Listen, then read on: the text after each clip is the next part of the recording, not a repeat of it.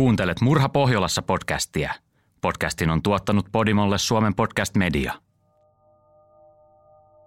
Vuonna 2020 Tanskan valtion vankilassa Vridslöselillessä istui mies, joka oli istunut elinkautistuomiotaan jo 33 vuotta ja oli siten pisimpään tanskalaisessa vankilassa ollut elinkautisvanki. Hän kutsui itseään soturimunkiksi – ja häntä kiehtoivat teoriat vapaamuurarien vallasta. Parhaiten hänet kuitenkin tunnettiin taksinkuljettajan ryöstömurhasta. Tämä on kertomus Tanskaa järkyttäneestä taksimurhasta.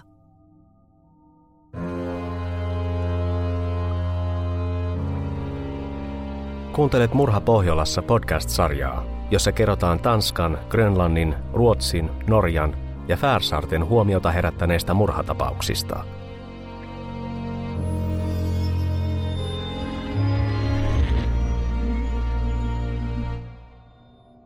Kuulemasi tositarinan on tekemänsä taustatyön pohjalta kirjoittanut Janne Agard ja lukenut Anni Tani. Tarinassa kerrotaan tosiasioita, jotka on julkaistu aiemmin tiedotusvälineissä. Joitakin yksityiskohtia on jätetty pois, eikä tapahtuneeseen oteta kantaa, sillä se on oikeusjärjestelmän tehtävä. Kuulemasi asiat saattavat kuitenkin olla järkyttäviä. Kyse on oikeiden ihmisten elämästä ja kuolemasta.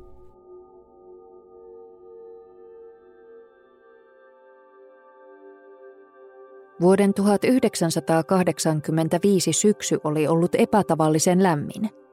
Lokakuun alussa koettiin varsinainen intiaanikesä, kun lämpötila ylitti parin päivän ajan 25 asteen hellerajan.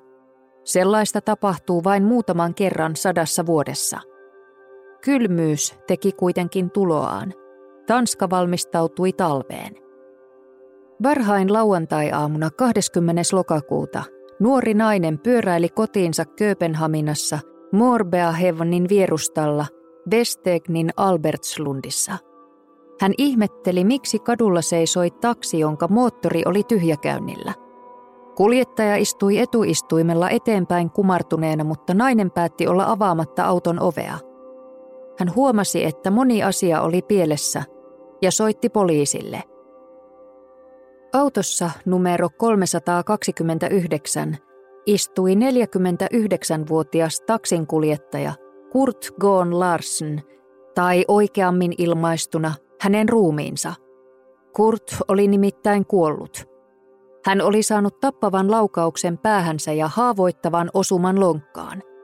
Yksi laukaus oli mennyt ohi ja läpäissyt auton sivulasin – Laukaukset oli ammuttu lähietäisyydeltä 22 kaliberin pistoolilla, eli melko pienellä aseella. Poliisilla oli käsissään henkirikos.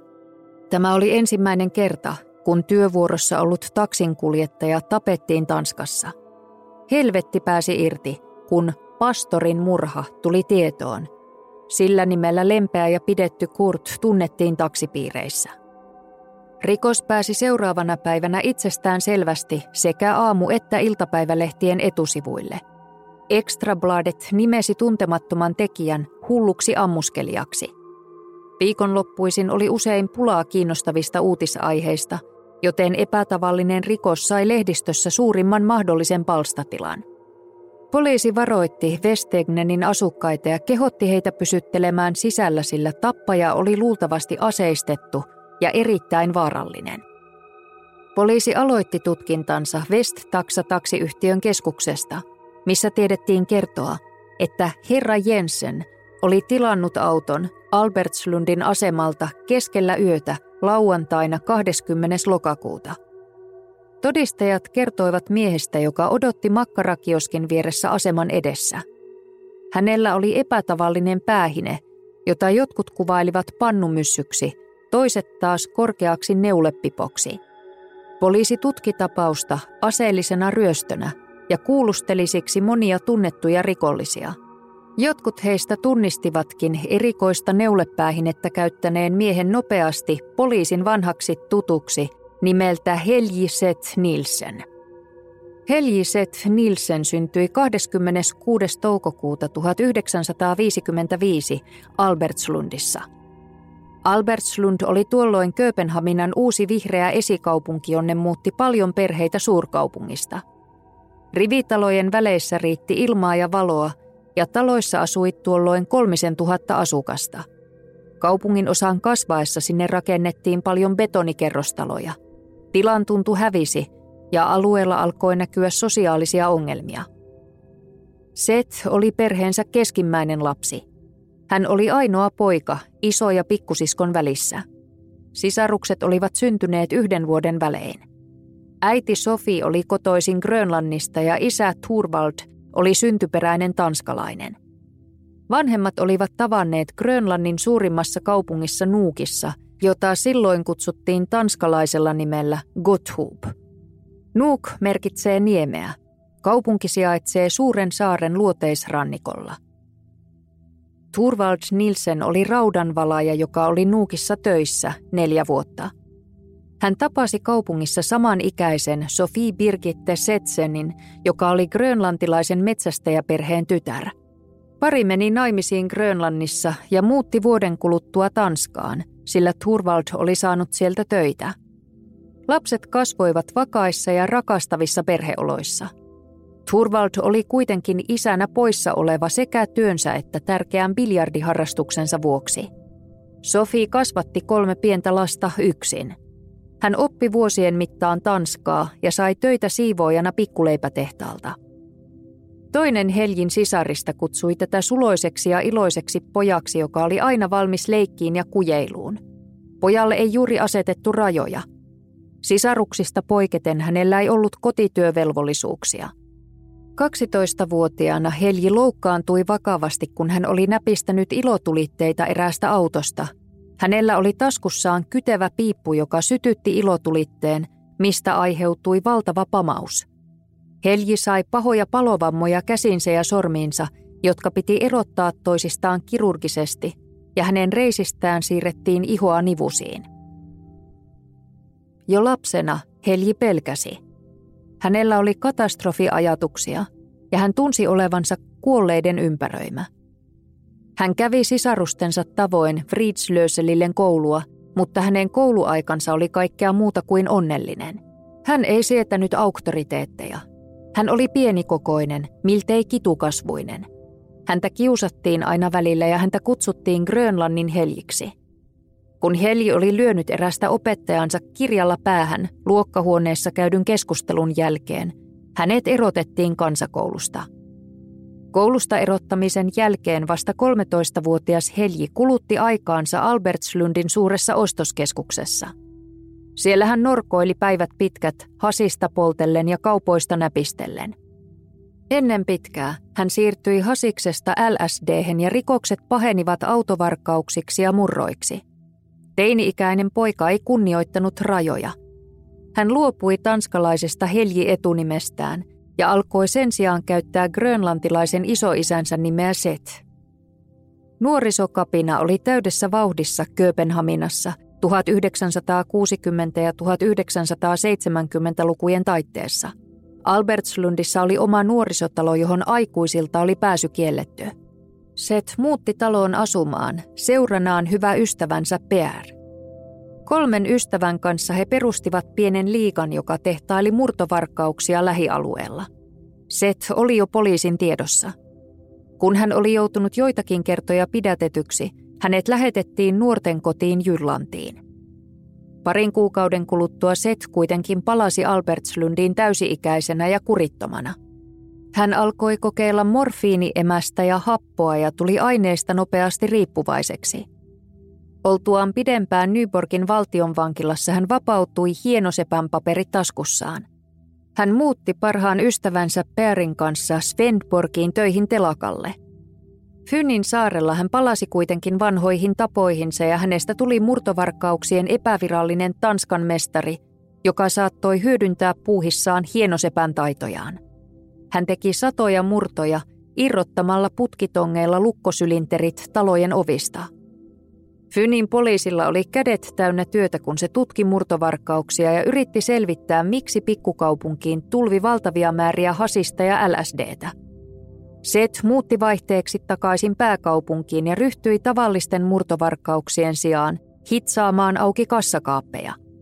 Mikään ei näyttänyt voivan pysäyttää häntä, Hän halusi elää rajatonta ja vauhdikasta elämää.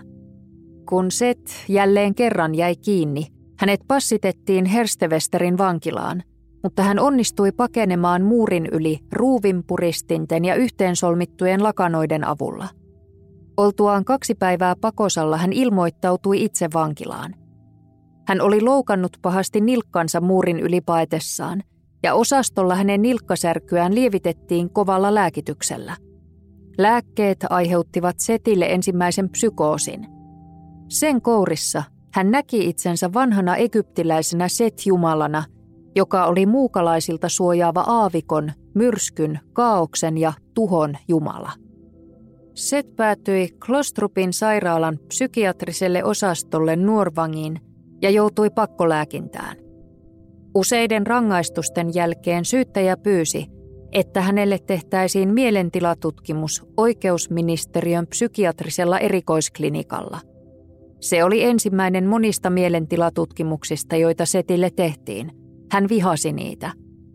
Kerta toisensa perään todettiin, ettei hän ollut mielisairas tai heikkoälyinen. Siitä huolimatta syyttäjä luokitteli hänet vaaralliseksi. 18 ja 30-vuotissyntymäpäiviensä välillä Set vietti vankilassa yli 11 vuotta. Ennen vapautumistaan Herstevesteristä syksyllä 1985 Set oli luvannut vankitovereilleen hankkia heille aineita ja salakuljettaa niitä vankilaan, mutta selleissä tehdyn etsinnän vuoksi hän sai aineista vain 500 kruunua rahaa. Hänen piti vapauduttuaan löytää rahat aineisiin, kuten hän myöhemmin kertoi oma elämäkerrassaan nimeltä Soturimunkki telkien takana. Hän olisi voinut tyytyä tavallisiin murtovarkauksiin, mutta saikin ajatuksen taksiryöstöstä. Ajatuksesta tekoihin ei ollut pitkä matka. Kun Kurt Gon Larsen kaarsi paikalle Setin tilaamalla taksilla, Set istui takapenkille ja otti pistoolinsa esiin. Hän sanoi, Tämä on ryöstö, rahat tänne. Tottelemisen sijaan taksinkuljettaja kuitenkin tarttui pistooliin. Ensimmäinen laukaus lähti ja osui miestä lonkkaan. Toinen laukaus osui oikean korvan taakse ja kolmas rikkoi sivulasin. Kurt käpertyi ohjauspyörän ylle kuolleena. Set istui rauhattomana takapenkillä muutaman sekunnin.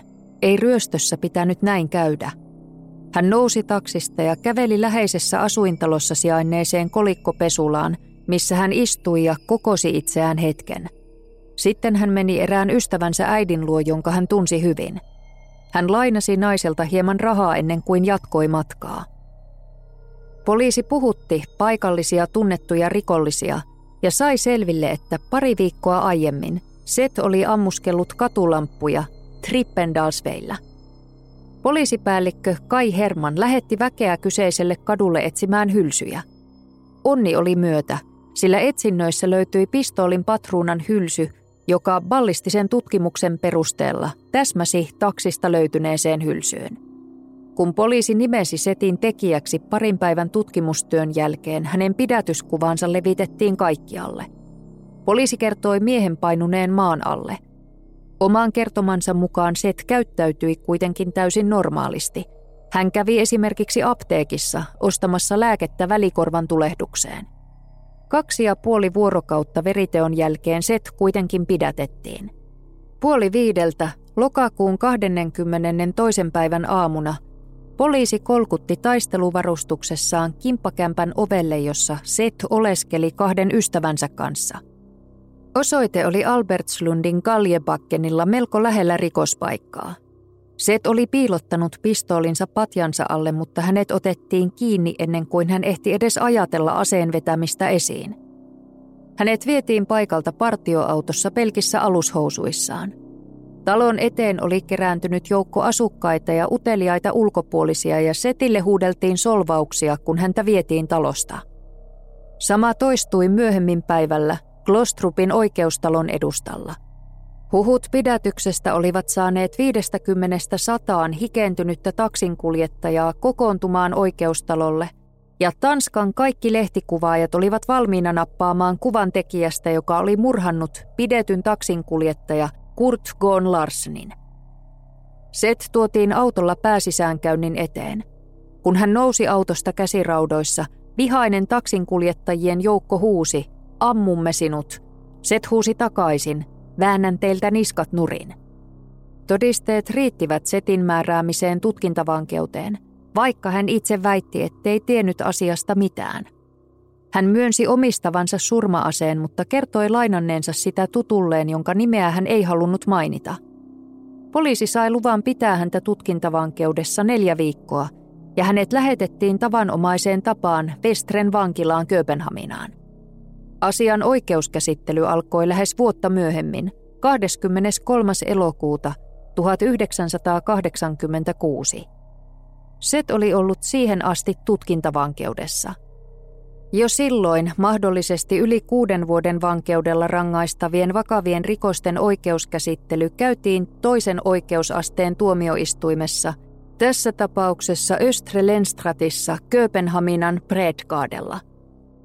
Maan vihatuimman miehen puolustusasianajajana toimi Sören Soltoff Medsen, joka oli tunnettu moottoripyöräjengiläisten ja kovien rikollisten puolustajana – Kurt Gorn Larsenin kaksoisveli ja monia hänen kollegojaan istui vanhan oikeussalin yleisölehterillä ja odotti oikeuden tapahtuvan.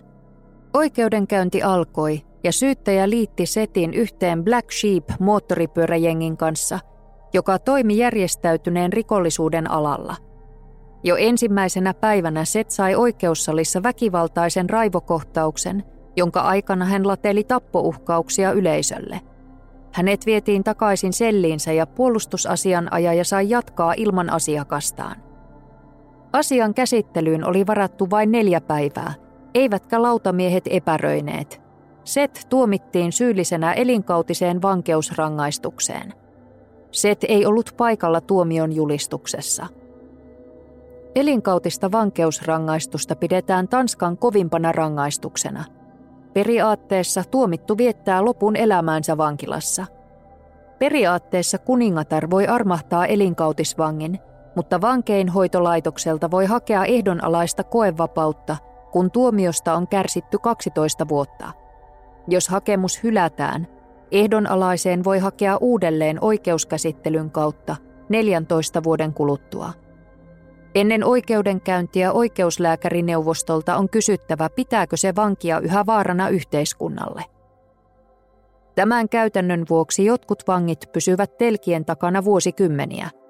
Pisimpään elinkautista tuomiotaan Tanskassa on istunut nelinkertainen poliisimurhaaja Palle Sörnsen ja hänen jälkeensä Naum Konevski – joka surmasi vuonna 1984 kaksi nuorta miestä Kööpenhaminassa Amagerin kaupungin osassa.